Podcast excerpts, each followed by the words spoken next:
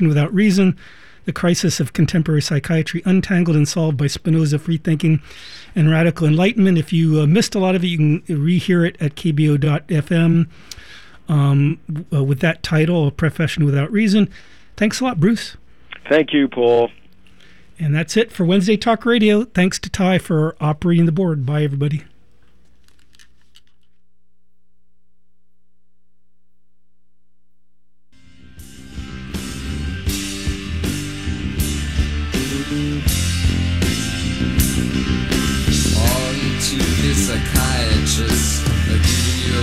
Shot. They said they would you live at home with mom and dad instead of mental hospitals. But every time you tried to read a book, you couldn't get to page 17. Cause you forgot where you were, so you couldn't even read. Don't you know they're gonna kill your sons?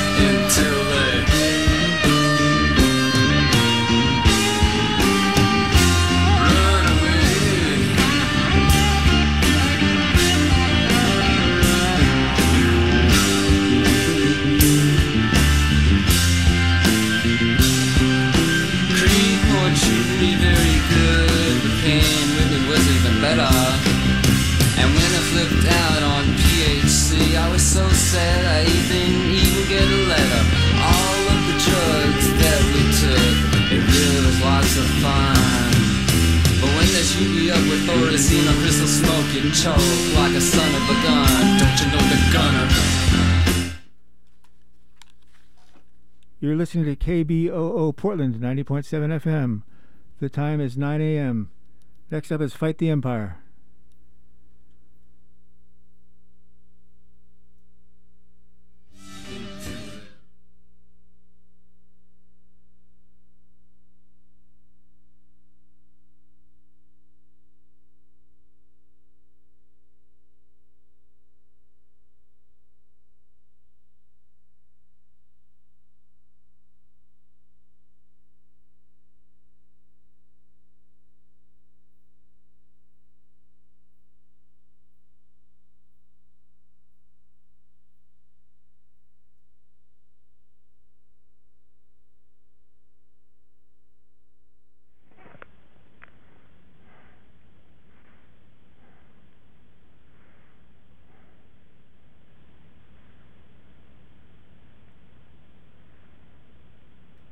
You're on the air, Per. I'm on the air now. Yeah. Don't hear my music.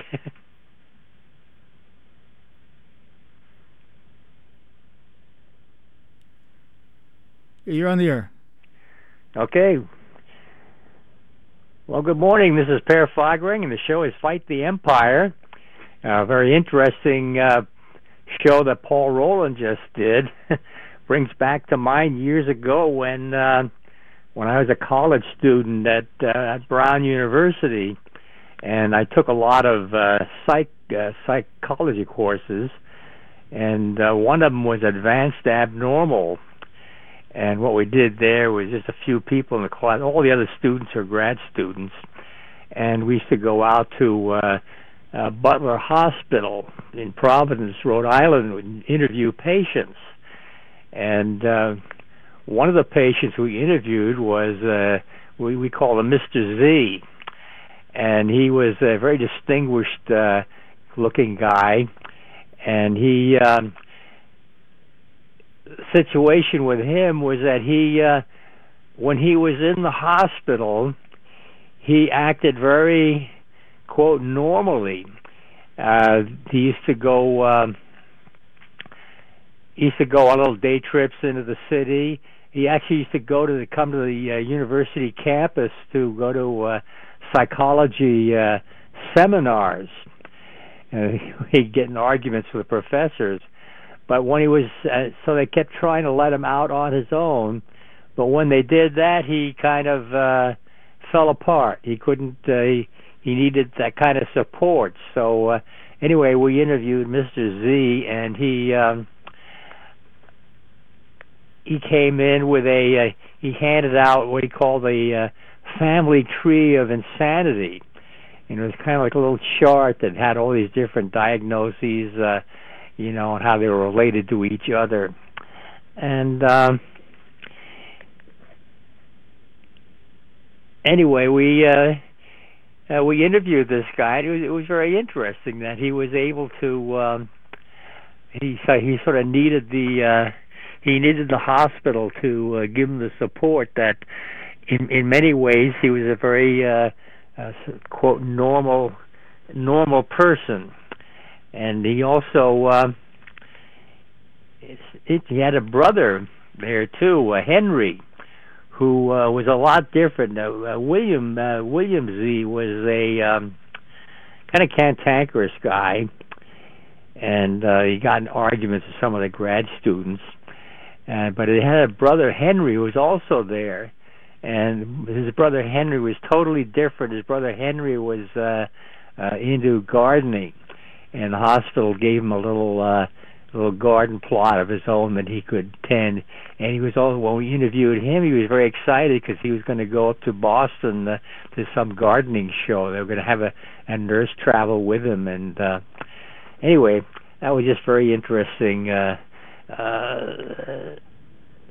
sort of the kind of I guess it, it shows the sort of the how how what they call uh, you know abnormal behavior functions in in sort of in keeping with with the uh, more normal kind of behavior. So anyway, just thought I'd pass that on. Uh, people want to call in with a um, question or a comment. Uh, uh, the number is five zero oh three two three one eight one eight seven. Uh, I was going to talk about uh, uh, Viktor Yanukovych. He was the elected uh, president of Ukraine, and he was elected, but then he was overthrown uh, by the uh, uh, what they call the uh, this is so-called uh, uh, Maidan Revolution.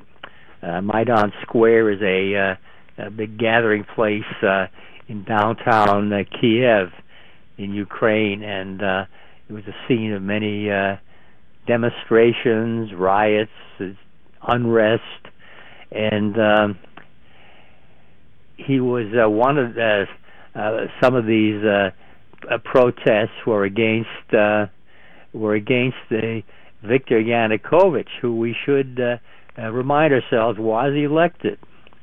Uh, and then he was overthrown. Now, some of these uh, people in, in Maidan Square with the uh, they were members of the, what they call the uh, Azov Battalion, which is a military uh, outfit, which is for far right. A lot of people would call it neo-Nazi, and uh, the Azov Battalion at one time was like a uh, you know, a, a private militia or something. But then uh, uh, since then, uh, it has become actually been incorporated into the uh, into the Ukrainian uh, military. And so uh, uh, these are the people who were uh, who are out there uh, calling for uh, the overthrow of an elected president of Ukraine and actually he finally did. He uh, he left office and uh, he kind of in fear of his life he uh, he he uh, fled to uh, neighboring Russia. And I keep bringing this up because the stories and the news accounts that we, we usually get about Ukraine, uh, they start with the uh, with the Russian invasion, as though that was the uh, uh, the beginning of uh, of all the troubles in Ukraine. Well, and they're not. That's not the beginning. The uh, beginning it goes back a lot uh, further, and so uh, you know the. Uh, it begins. Uh, you could say it begins with the overthrow of an elected president uh, who was deemed too friendly to Russia by the Azov Battalion, who has been called a neo-Nazi outfit, and you might even say it goes back. Uh, it goes back even further. It goes back. You might say it goes back to the um, uh, the, um, the the setup of Ukraine itself. If you look at a map of Ukraine, it's kind of, uh, as I said uh, in the past, it kind of it kind of resembles a uh, a fried egg with two yolks, and one yoke is the uh, uh, Ukrainian uh,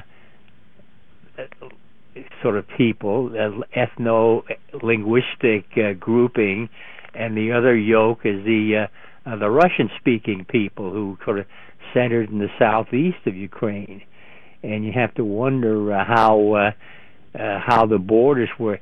You know, the borders are sort of almost made to bring about troubles because you had these two two uh, groupings, two uh, ethnic linguistic groupings that uh, uh, we're about 50-50 as far as the population goes, and uh, with a situation like that, the,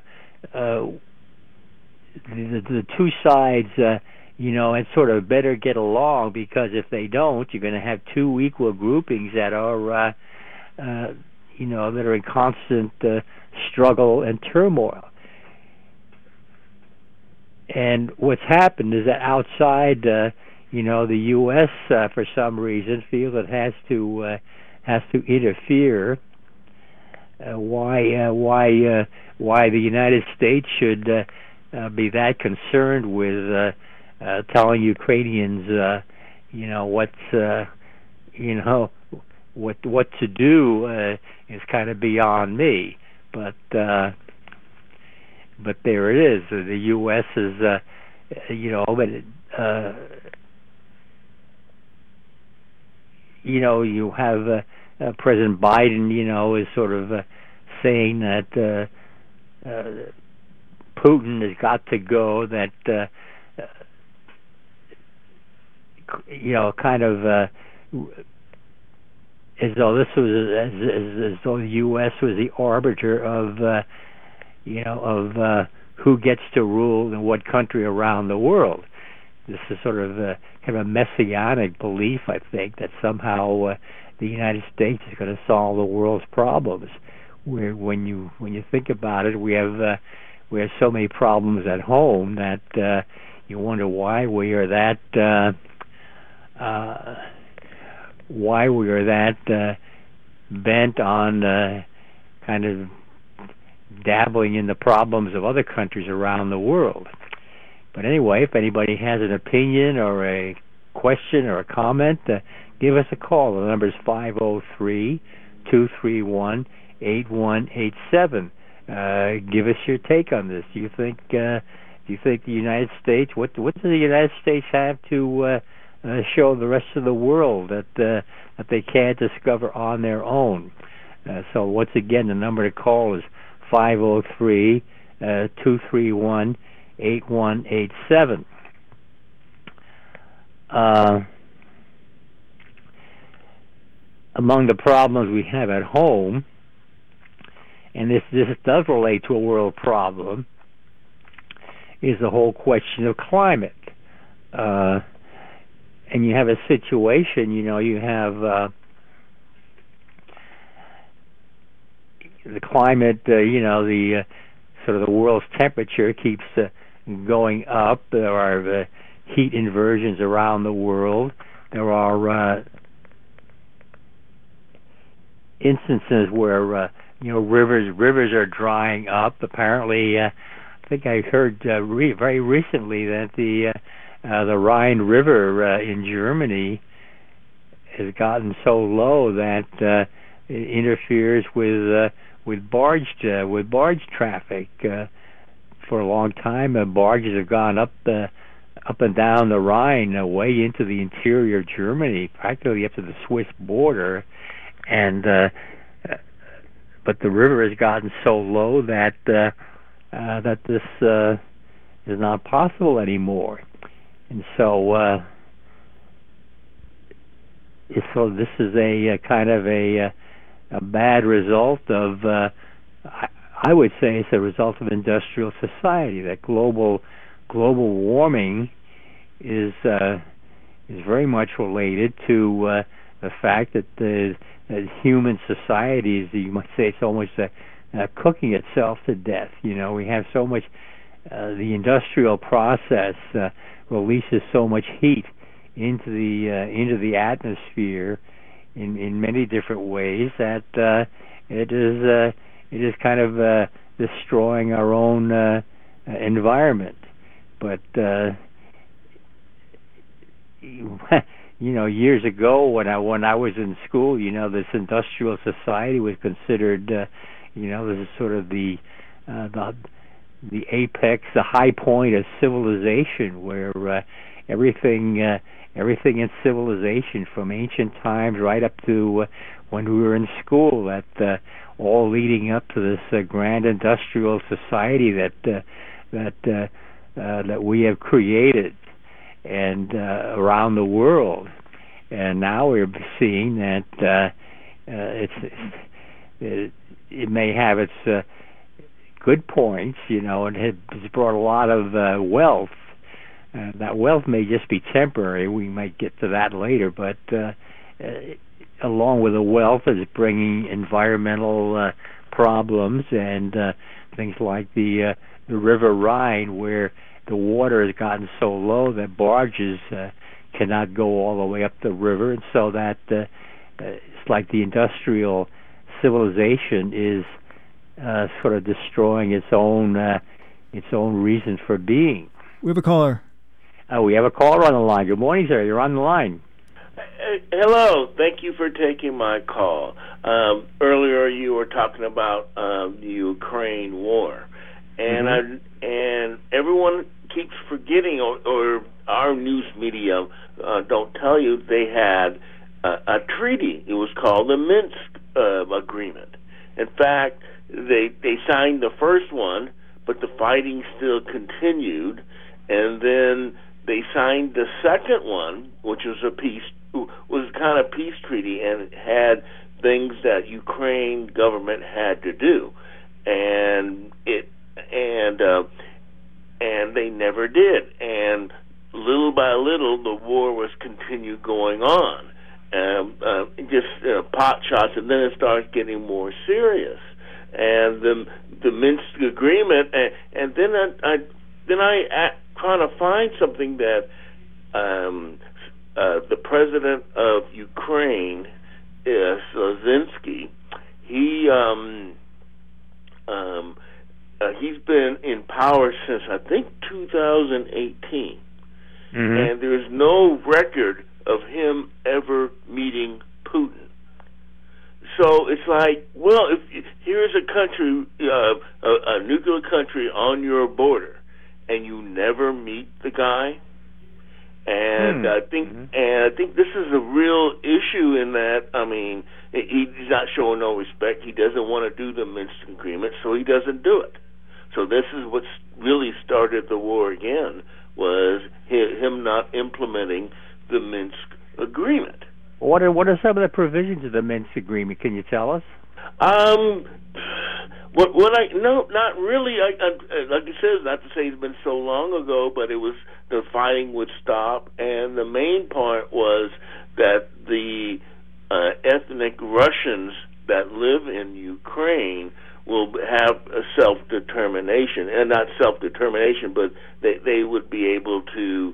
Uh, it's not part of the central government, but um, they would be part of the government Mm-hmm. And so this is what I kind of understand what happened, but uh, but Zelensky hasn't done the same thing. And how are they supposed to have a peace, another peace agreement, when Zelensky has never met? Zelensky is his name.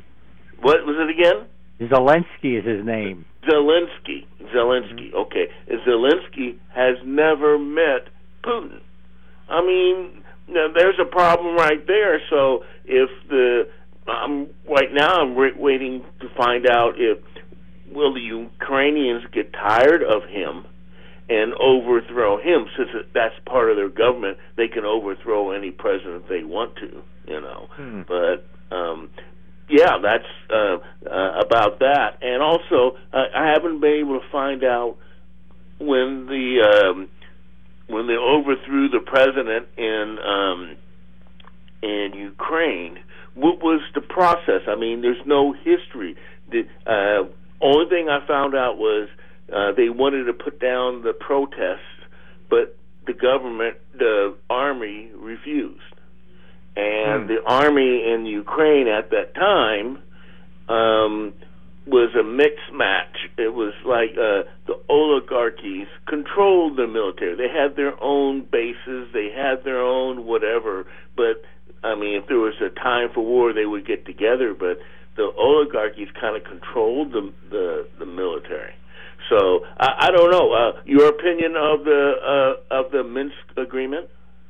Well, I don't know that much about it. I'm trying to find some of the what the provisions were. I mean, uh, apparently was something at, at one time it was agreeable to the different sides, but uh, like you said, these accusations that the uh, uh, the Minsk agreement has not been uh, has not been fulfilled and uh, I don't know all the details. I'd like to learn more of the details about that. But anyway, I'd like to thank you for your. Uh, can you can can you fill us in at all on that? Uh, no, I don't. I'm still doing research. Being mm-hmm. blind, it, it sometimes it takes a long, long time to go I through. Guess. Oh yes, uh-huh. the internet, uh, you know, and stuff. It takes a long, long time because I have to read everything, you know. Mhm. Mhm. Well, I want to thank you very much for your call. Uh, no, no problem. So, does anybody, if anybody else wants to uh, call with their uh, comment or question, the number is five zero oh three two three one eight one eight seven. Uh, we have a caller. We have another caller online. What do you say? You're on the air. Hi, thank you. I want to, I track on Ukraine through consortium news. I get it on in my emails, and they are mm-hmm. very thorough. And they'll lay out the Ukrainian history back to World War II and as of the Azov Battalion. They give a huge amount of information on different articles. And the other other thing that I found fascinating, listening to Scott Ritter, who was the arms inspector in Iran, Iraq. Oh right, yes, uh huh. Right. So Scott Ritter's been in that area of the world for many decades. He's on pirate TV. I get mm-hmm. Dish satellite TV, and they have a free speech TV station that carries pirate TV. Mm-hmm. And he's been interviewed twice. I think it's twice uh, lately and he lays out a lot of information. So the last caller who's blind, if he can get into pirate TV, he can hear the audio, which is all you really need.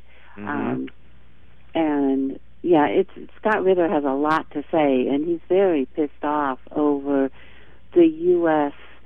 not negotiating with Russia when they could have, just pivoted right to the military response, funneling weapons. Other people talking about once again, like in Iraq, we don't care if we destroy the country. We want to make just bleed out Russia, and so we funnel weapons after rather than working a negotiation.